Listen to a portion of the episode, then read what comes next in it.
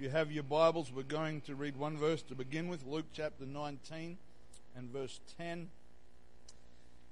I believe I have something from the Lord. I'd like to think that's the case every time, but there are some times you feel a particular direction from the Lord. I believe He's going to challenge us this morning. Challenges aren't always comfortable. I hope you're ready to be challenged. Amen.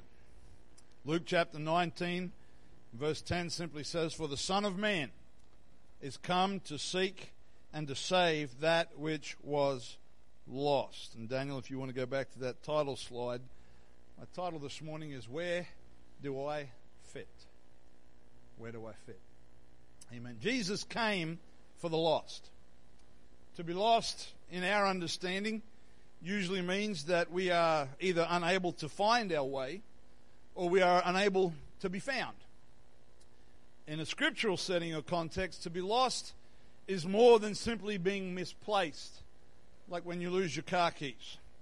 But the word that is translated as lost in this verse is also translated as perished or destroyed. And when we are lost spiritually, we are in a position, a location, a condition where without some kind of rescue, we will perish. We will be destroyed. Amen. The old hymn, Amazing Grace, says, I once was lost, but now am found. Once was blind, but now I see. That was my testimony. That's your testimony. That there was a point where we were lost, and then there came a point where we became found. And Jesus came to seek, the scripture says, it does not mean that he did not know where we were, but rather that we needed to allow him to find us. He knows exactly where you are.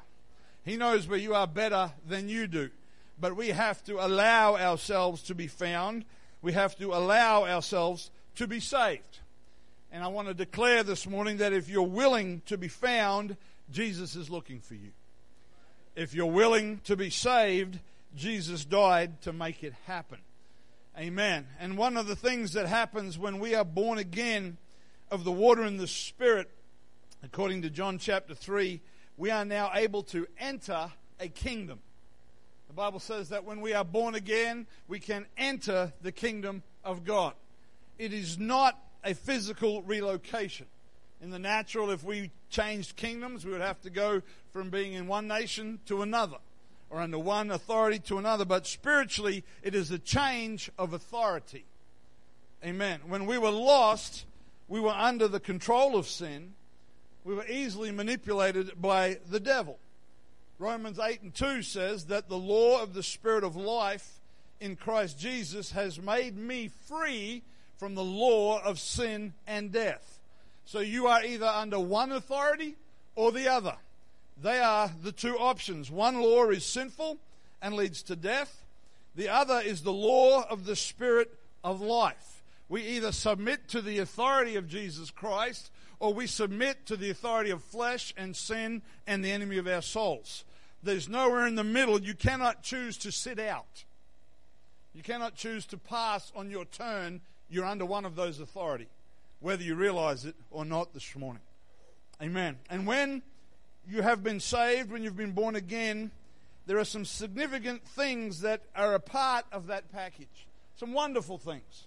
One of them is that you become a part of a family. Romans 8 and 14 says, For as many as are led by the Spirit of God, they are the sons of God. A couple of verses later, in verse 16, it says, The Spirit itself beareth witness with our spirit that we are the children of God we become a part of the family of God, regardless of ethnicity, regardless of age, regardless of education, of social status, of wealth or poverty. When you are born again, you are family in the sight of God. Amen. We need to treasure that. We need to love that. We need to understand how powerful that that is. But we also become a part of a body. Romans 12 and 5. So we being many are one body in Christ and everyone, not some, but everyone, members one of another. 1 Corinthians 12 and 13, and we're going to go back to these chapters in a bit, but it says, For by one Spirit are we all baptized into one body, whether we be Jews or Gentiles, whether we be bond or free, and have all been made to drink into one spirit.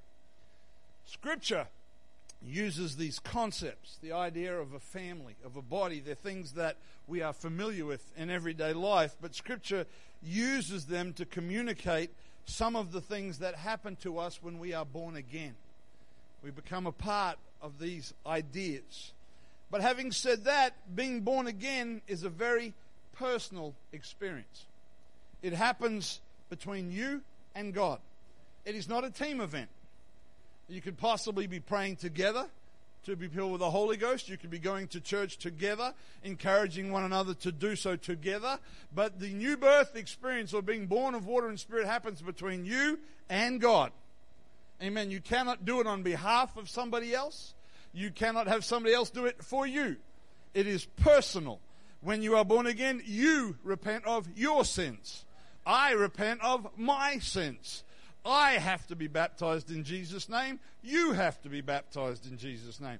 I have to receive the gift of the Holy Ghost. You have to receive the gift of the Holy Ghost. It is personal. Amen. And when we begin that new life, it includes things such as a new walk. We walk not after the flesh, but after the Spirit. A new talk, that the words of my mouth and the meditation of my heart be acceptable in thy sight, oh Lord, it begins with a new act. We separate ourselves. We don't fulfill the lusts of the flesh anymore. It changes the way that we think. We are renewed in the spirit of our mind, the Bible says. It is a new way to live. It has a new purpose. Paul said, The life that I live now, I live after Christ. Amen. And as personal as your salvation is, your new life finds its fulfillment and its completion in the family of God and in the body of Christ. It does not happen in isolation. And I've had this conversation with several people in different settings recently. But when you become a part of this family and a part of this body, it is quite common for people to begin to wonder and to ask the questions where do I fit? What is my purpose? How can I serve? What needs to change? How do I grow? The good news is that God has a purpose for each and every one of us. Amen. Turn to your neighbor and say, God has a purpose for you. Don't shake their hand or cough on them, just speak to them gently. There is somewhere that we fit. There is somewhere that we belong. There is something that God would have each of us to do. Romans chapter 12 and verse 3, starting at verse 3, says, the Apostle Paul writing says, For I say that through the grace given unto me, to every man that is among you, not to think of himself more highly than he ought to think, but to think soberly, according as God hath dealt to every man the measure of faith. For as we have many members in one body, and all members have not the same office, so we, being many, are one body in Christ, and every one members one of another. You don't exist in isolation. Having then gifts differing according to the grace that is given to us, whether prophecy, let us prophesy according to the proportion, excuse me, of faith, or ministry, let us wait on our ministering, or he that teacheth on teaching, he that exhorteth on exhortation, he that giveth, let him do with simplicity or with generosity. We might understand that. He that ruleth with diligence, and he that showeth mercy with cheerfulness. The first thing that we need to notice here is that Paul emphasizes that we should not think more highly of ourselves than is appropriate. Because God has showed us grace, and anything that we do for Him is by the faith and the grace that He gives us. Amen. We really don't bring much to the table, everything comes from Him.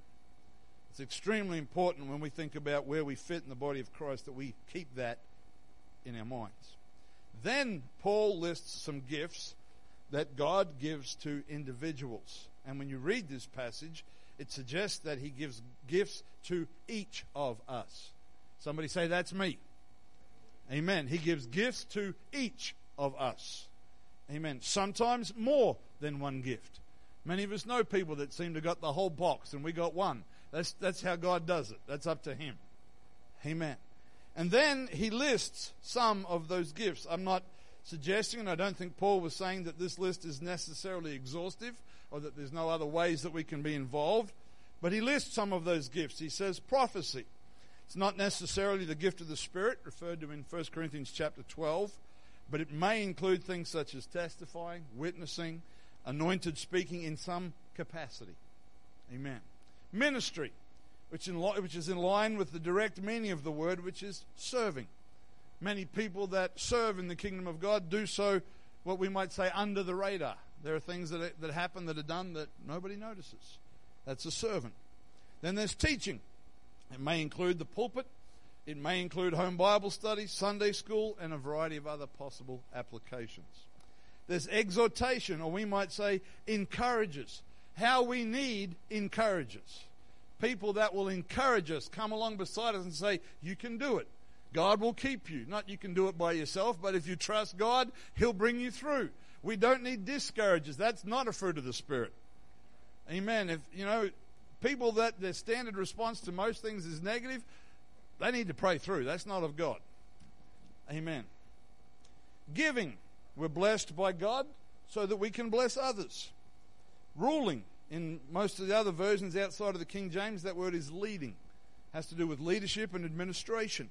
And showing mercy or having great compassion, being given to the care of others. These are traits that all Christians should desire and have. But, as Paul's taught us, some are gifted in certain of those areas. It's also important to notice that he doesn't clearly define their meanings because how they're demonstrated plays out differently in different people and different settings. But he's giving us some examples there. Now I want us to go to 1 Corinthians chapter 12, and starting at verse 4. Some of this, many of you have heard before. 1 Corinthians 12 and 4 says, Now there are diversities of gifts, similar idea to what we read in Romans, but the same Spirit. And there are diverse differences of administrations or how they work, but the same Lord. There are diversities of operations, but it is the same God which worketh all in all. But the manifestation of the Spirit is given to every man to profit with all. For to one is given by the Spirit the word of wisdom, to another the word of knowledge by the same Spirit, to another faith by the same Spirit, to another gifts of healing by the same Spirit, to another the working of miracles, to another prophecy, to another discerning of spirits, to another diverse kinds of tongues, to another the interpretation of tongues. But all these worketh that one and self same Spirit, dividing to every man severally as he will. For as the body is one and has many members, and all the members of that one body, being many, are one body, so also is Christ. This passage emphasizes the fact that all of these supernatural gifts, and what we mean by that is things that you can't do through natural talent and ability. Supernatural gifts are given or produced by one Spirit. That's the Spirit of God or the Holy Ghost. It's the same Spirit. And what is uh, what lines up with what we read in Romans 12 is that God decides who gets what and how many. God does it according to his will. But what we also see, there are, there are nine gifts here. I'm not going to teach on them this morning because that's a whole other lesson. But the nine gifts that are listed uh, the word of wisdom, the ability, God gives supernatural wisdom, the word of knowledge, where God gives knowledge that you didn't read out of a book. He gives you knowledge about a situation. The gift of faith, gifts of healings, miracles, prophecy, discernment of spirits, and different kinds of tongues, and the interpretation of tongues. What is consistent with Romans 12, in 1 Corinthians 12 and verse 7 says, But the manifestation of the Spirit is given to every man to profit withal. And on that slide, I've got a couple of other translations of that verse. It says, The manifestation of the Spirit is given to each person for the common good. And the last one says, The spiritual gift is given to each of us so that we can help each other. So, Romans 12 lists some gifts and it says that God gives them to everybody. 1 Corinthians 12 lists some gifts and also says that they're given to each of us. There's a consistency there. None of us miss out. None of us can say, I've got nothing to offer God. God hasn't given me the ability or given me whatever it might be to do anything. So if you have the Holy Ghost, and please somebody say that's me. then you have been given a supernatural gift of the Spirit that is supposed to benefit the body of Christ, the church, and beyond. Amen. So, so far, we have two lists of gifts that God distributes as He thinks best to each of us. And you might say, Well, I don't have any of the gifts of the Spirit. You may not be aware of it yet, and there may be a reason why you don't operate in that yet, but my Bible suggests you do have a gift of the Spirit. One of the things that happens is, particularly, let's, let's talk about tongues and interpretations because we're fairly used to that. One of the things that happens is when the Spirit moves, we expect brother or sister so and so, who always does it, to do it. And when we're waiting for interpretation, in our minds we're thinking, oh, sister so and so's got this, or brother so and so's got that. And we're not looking to be using the gifts of the Spirit. We need to change that mindset. We don't, we're not looking for the spotlight, but we need to have an attitude that says, Lord, if there's something that you've imparted to me through the Holy Ghost that you want me to use to bless your people, help me. Help me to talk to my pastor. Help me to pray about it. Help me to desire to understand how and why and who. So I can operate as you would have me to. Amen. Then I want to read one more list Ephesians chapter 4.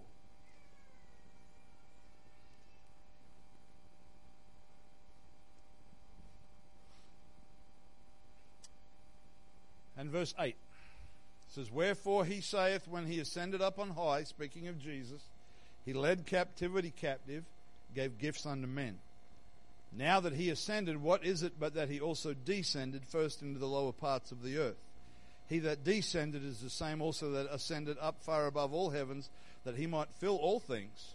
And he gave some apostles, and some prophets, and some evangelists, and some pastors and teachers for the perfecting of the saints, for the work of the ministry, for the edifying of the body of Christ. Verse 8 speaks of the ascension of Jesus. Verse 9 and 10 refer to that also. But verse 8 ends with Jesus giving gifts unto men. And then verses 9 and 10 are in brackets showing that the continuation of the last thought, last thought of verse 8 is actually in verse 11. Because verse 8 says he gave gifts, and then verse 11 says, And he gave, telling us what those gifts were. Amen. It's important we, we understand that. And verse 11 tells us what they were. And he gave some apostles, and some prophets, and some evangelists, and some pastors and teachers. So the gifts that are listed here, just quickly. Apostles. An apostle usually is somebody who is sent forth. Somebody who is sent out most of the time into a place that doesn't have a church, that hasn't heard the gospel. One of the most common examples of that in a modern day setting is a missionary. Somebody who goes into a place to start a church where there isn't a church there. Again, that's just a brief meaning. A prophet is somebody who imparts a special message or direction from God. An evangelist is a preacher of the good news, someone whose focus is reaching for lost souls. A pastor, the word literally means a shepherd, somebody who leads and watches over the flock of God, feeding, instructing, and guiding. A teacher is fairly obvious, it's one who instructs in the Word of God. Now, these gifts are sometimes called the ministry gifts. The word minister means to serve. And in that sense, we're all ministers. We're all servants of the Lord. The context of these gifts in Ephesians 4 is that these are people who God has called to minister the Word of God specifically. And what is unique about these gifts is that He said He gave some. Not everybody is called to these particular responsibilities. Secondly, the gifts that we read about in Romans and Corinthians were given to individuals. These gifts are given to the church.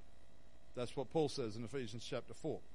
Now, we live in a world where there are unfortunately preachers who have assumed celebrity status, where they are super high profile, super high budget, and they declare regularly that God wants you to live like king's kids because he is a king and you're his child.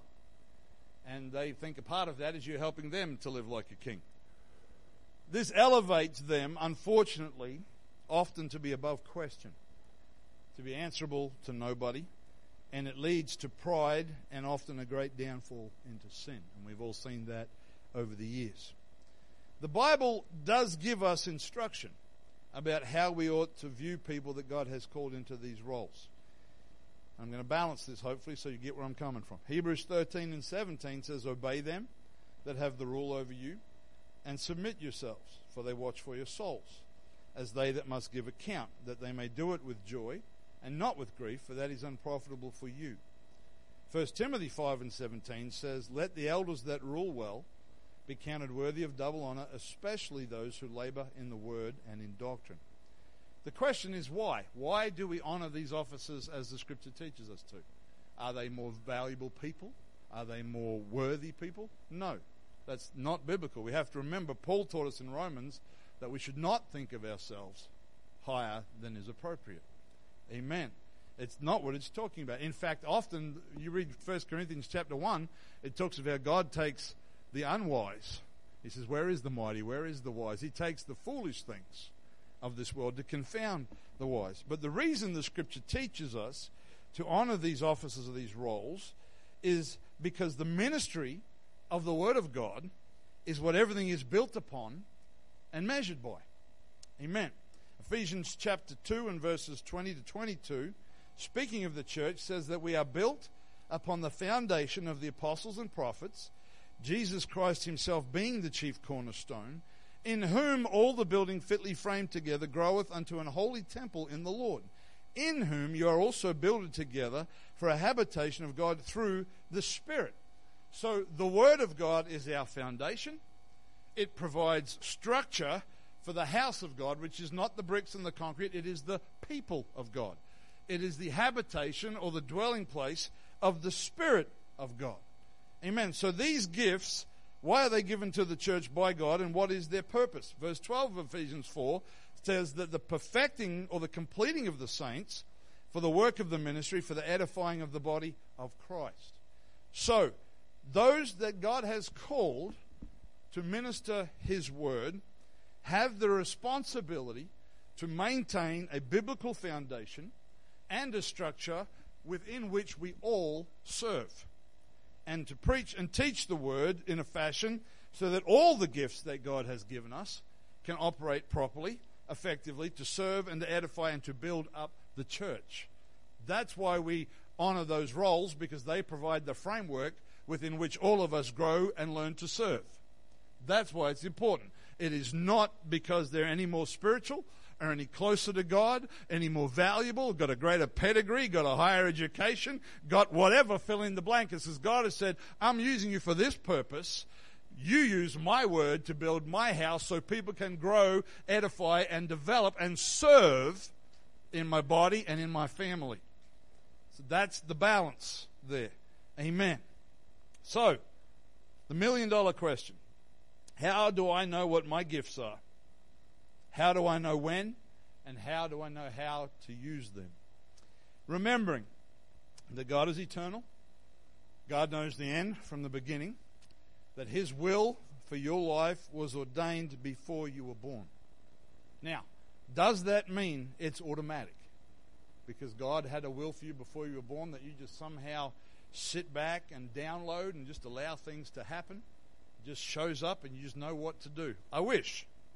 I wish. The fulfillment or the lack of fulfillment of God's promises and God's purpose and His will in our lives is brought about by our choices to obey Him, to submit to Him, and to surrender to Him.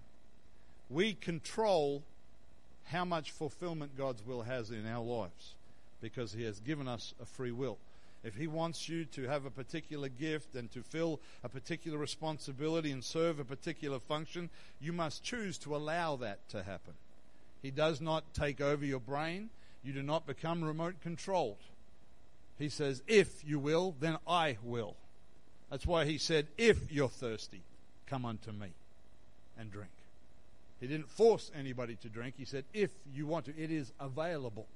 And for every single soul that is born into this world, there is both the invitation to salvation and the invitation to find the will of God in their lives and to serve as He designed in His kingdom. But we control that. Many of the gifts in Romans chapter 12 are with us when we're born and can be enhanced by offering them to God for His glory. Some people are natural leaders. You see it in small children, quite young. We were at conference uh, not long ago, a couple of years I think it was, a friend of ours who shall remain nameless, has a little girl who is a leader. She came, I, I walked with her, I think she's about four years old maybe, walked into the service holding her hand. She saw two of her friends, twin sisters, sitting on the seat watching something on, I'm assuming, a parent's phone. This little girl walked over, walked past them, and as she walked past, took the phone, walked to the end of the row, and sat down with the phone. The twins got up and dutifully walked across and sat on either side of her, and just, she was the leader. It was understood. there was no debate, there was no discussion. It's just how it was. And if you, if, if those of you that work with children, particularly school teachers, will tell you, you see that dynamic begin to show up early in life. There are people that are naturally helpers. There are just some people that look to help. There are people that are naturally teachers. There are people that are naturally compassionate. But until those things are offered to God, they will never find their real purpose. They will simply be an ability. But the old song says that only what you do for Christ will last. Only what you do for Christ will last. So let's consider some aspects of what it takes for our gifts to be used for God's glory. The first thing is growth. We need to grow. We get born again, we start a new life, we are spiritually an infant. We need to grow. The example I just used of a teacher in a classroom, a teacher may be able to identify certain characteristics in a student. They may see compassion, they may see helpfulness, they may see leadership, but they don't just, you know, because that kid's got leadership potential, they just put a six year old in front of the class and take the day off. They're seeing something that is a raw product that needs to grow, to be developed, to be guided, to be trained. We all have to grow. There is growth that is required, there is maturity that is necessary. Amen. Somebody who is a new believer in Christ may be a natural teacher with great ability, but they've got to learn the Word of God. They've got to learn how we teach the Word of God because it's not the same as how we teach calculus. Thank the good Lord for that. Because calculus was in foreign language. Amen. Our maturity and our character is more important to God than our gifting. Jesus will always focus more on who you are than what you can do. So there must be growth. Particularly, it depends on different responsibilities. Another thing that's very important is what in what the process of what happens with our gift and what God wants is motive. Why do I want to be involved? Why? Why do I want to be something in the kingdom of God? Is it because it's my time to shine? Or because finally I'll be able to show them how to do things properly? Or wait until they see how good I am at this? Maybe not. Or is it because I want to serve God, to be used for his to bring him glory, to serve his people, to serve his house, whether anybody notices or not? 1 Corinthians 1 and 29 says that no flesh should glory in his presence. And if it's about you, it's going nowhere. Amen. If it's about you or doing things your way or desiring attention, God's not in, interested in that. Because the treasure's in earthen vessels. And as much as we, you see, when you think about what humanity is, until God got involved, we were mud. God formed man out of the dust of the ground, breathed into him the breath of life, and man became a living soul. Genesis 2 7. So until God got involved, we're just dirt. And there's a reason that he did it that way, because that way he's the one that gets the glory. Because anything of us that was valuable was what he added to the dust of the ground. You take out what of us is God, and there's not much left that's very impressive. And he's done that so that he would get the glory. Amen. Amen. Another thing that's very significant when we think about what happens with our involvement is faithfulness. Faithfulness. I would suggest one of, if not the number one reason why people's gifts never reach their potential is a lack of faithfulness and commitment to the house of God. We are so busy. So busy. We have the same number of hours that they had in the book of Acts, and yet it seems like they had time just to spend. Amen. Serving God requires growth. requires a pure motive, it requires sacrifice. Jesus said in all four Gospels, He said that if a man will try to save his own life, he'll lose it. But if he'll lose it for my sake, he'll find it. We, learned, we, we considered that word learn means to perish or be destroyed. That means that my life or what I want is perished. And I find my identity in Him. Amen. Bless the Lord. The preaching and teaching of the Word of God, the time spent praying together, is necessary to see the fulfillment of your purpose and your gifts in the kingdom of God. If you are going to grow, if you are going to be a healthy part of a healthy body, then it is only rational that you must be connected to that body. That just makes sense. If we're going to grow, we have to have a healthy connection. And I'm not wanting to offend anybody, and please don't line up and give me reasons and explanations. I know everybody has different circumstances. I'm not dismissing that. But if we only have time to come to one service a week, where in the world is the time going to come from to serve in another capacity? We want to serve, we need time, we need sacrifice. And if we can't get to the house of the Lord more than once a week, where is that time coming from to serve in the kingdom of God? Amen. Now, I know that when you make a statement like that, that one of the automatic responses is that people will say that being in the church is not everything when it comes to serving God. I get that. Uh, somebody once humorously but accurately said, being in a church doesn't make you a Christian any more than being in a garage makes you a car. That's the truth. It is not the building that makes us Christians, it's a relationship with God. But the flip side of that is that in the 40 some years that I've been going to church, I have very, very, very rarely ever seen a strong, healthy, spirit filled believer who was not consistently committed to being in the house of God. Now, there are extremes. We don't want to go live in isolation in a monastery or a compound or some community out in the middle of nowhere where we have nothing to do with society and we grow our own food, and that's not biblical. That's one extreme. The other extreme is people who profess to believe in Jesus and have nothing to do with him.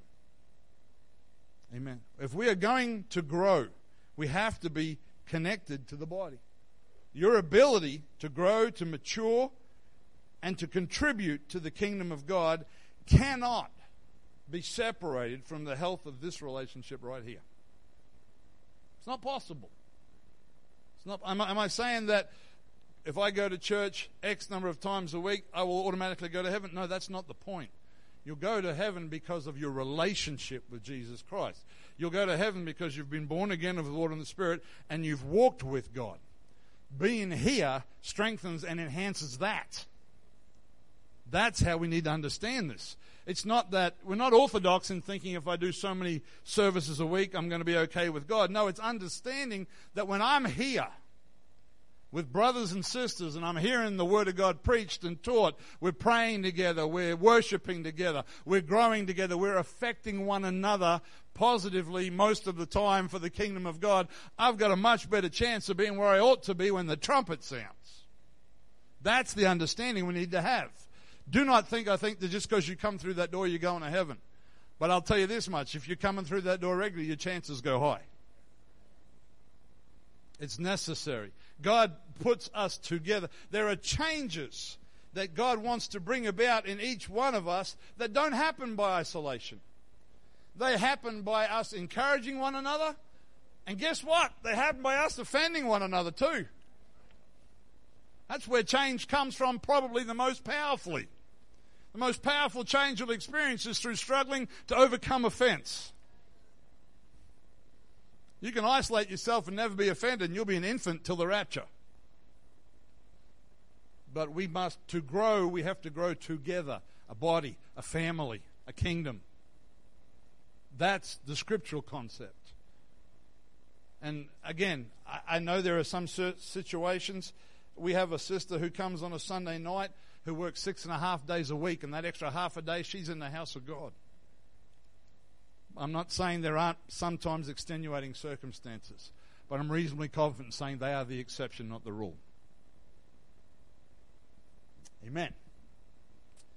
Bless the Lord. I knew a family once that attended church once a week. They were lovely people, never ever a problem for their pastor.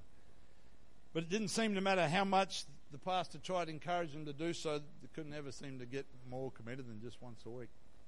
They moved to another city, started attending church in another city.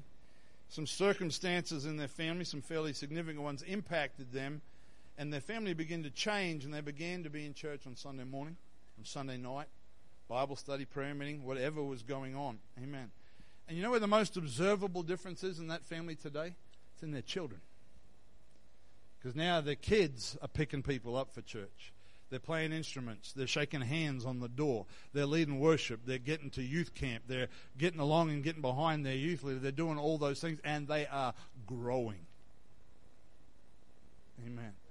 Nothing wrong with the people. Still the same lovely people. But there is something that simply does not happen when you're on your own. That's the biblical concept. Amen. Bless the Lord. The gifts and callings that God gives you are both developed and displayed in the family of God. That's what the Word of God teaches us. Amen. I told you I was going to challenge you this morning. Things that render you unusable. I read this recently. I didn't write this, so if this upsets somebody, I can give you the person's name. You can email them.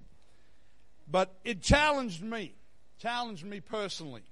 And I hope it challenged you. This is a list of things that render you, render you unusable. In other words, that hinder you from being used, that hinder you from developing the gifts that God has given you to use. Number one, not being engaged in the service, not being a worshiper. That's not talking about how high you jump, it's talking about being involved in what God is doing. That speaks of our spirituality. Not coming to Sunday night or midweek service or whatever's going on. That speaks of our commitment. Not being a giver, that speaks of priorities and a lack of trust. Not displaying the fruit of the Spirit, that speaks of our character. Not being accountable, that speaks of an unsubmissive spirit. Not being teachable, that speaks of pride. Not being willing to sacrifice, it speaks of an unwillingness to go the second mile. And not having a daily walk because that speaks of our relationship with God. Those are things that render us unusable. Remember, God gives us gifts. You don't choose them, God gives them to you. God says, I want to use you. There's no unemployment in the kingdom of God. God has a place for every single person. What did we learn in our lesson from Acts this morning? That when Stephen and Philip and the other five guys whose names I can't remember, when they started taking care of a function in the church, the Word of God grew, the church multiplied greatly. Why? Because people were finding a place in the growing church and saying, if I take care of this, the Apostle Peter can take care of that, the gospel can still be preached, and the Lord, God can be glorified. That's how it's designed the preachers and teachers are supposed to help to build the house, and everybody inside is supposed to let's make this house work. None of us are designed or chosen to sit in the front lounge room of that house. It's all hands on deck. The cliche that's often used at the church is a battleship, not a cruise ship. Amen. Matthew chapter 9, and I'm coming to a close. Cass, if I could have you on the piano, please. Matthew 9, 37. Jesus speaking, then saith he unto his disciples, The harvest truly is plenteous, but the laborers are few. Pray ye therefore the Lord of the harvest, that he will send forth laborers into his harvest. The issue is never, was not then, is not now, a lack of people with the gifts that were needed. That's not the issue. The issue is always people willing to offer their gifts. So, God, whatever you want me to do, however you want me to serve, whatever so when people ask me, what is the will of God for my life? Or what does God want me to do? these are my standard responses, and I think they've stood the test of time. Firstly, why do we want to know? What's our motive? If you're serious about it, you have to have a servant's heart because it's always about His glory. Secondly, the will of God is not a roadmap that He just hands to you and shows you the whole journey. The will of God is progressive revelation. It's not from location to location. It was for Abraham. God said, go here, then go there. But even with Abraham, it was from obedience to obedience. The next step was revealed when the first step was obeyed. If Abraham had never left Ur of the Chaldees, no other steps would have been revealed to him. Amen. And as I say to people over and over again, the way to find God's will in your life is to start by doing what you already know how to do with all of your heart. Because if you're not doing that, why would God show you the next step? You might say, Pastor, I don't know much. You know to come to God's house. You know to pray.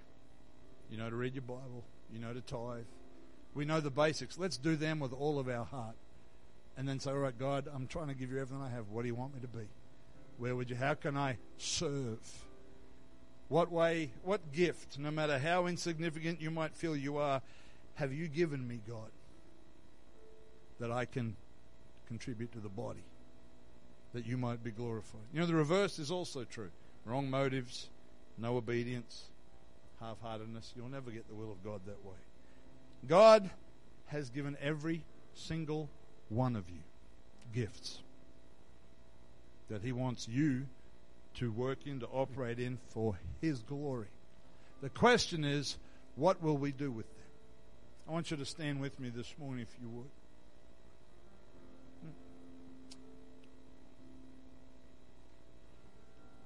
Long time ago, I think I was about 21 years old, wonderful elder by the name of Brother James Kilgore came to our conference and was ministering.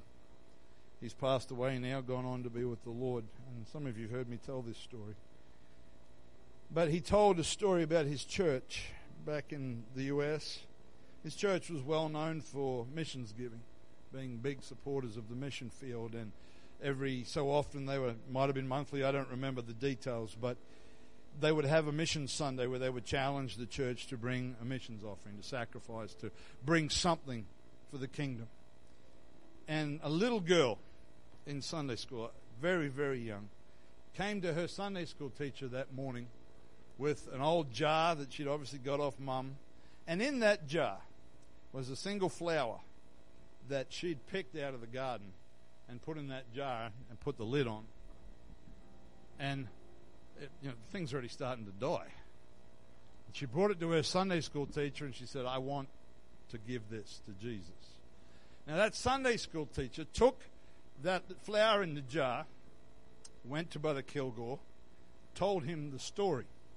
Brother Kilgore took that jar with the flower in it and sat on his pulpit, told his congregation the story, and auctioned off that flower and raised a thousand dollars for missions.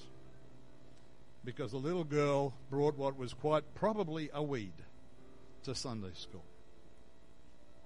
That is the principle. The principle is you might feel like a little child with not much more than a weed in your hand. But under the anointing, the empowering, the developing, the growing, and the moving of God, He can blow your mind. That's what it comes down to. So I could have that title slide back, please, Daniel, if I can.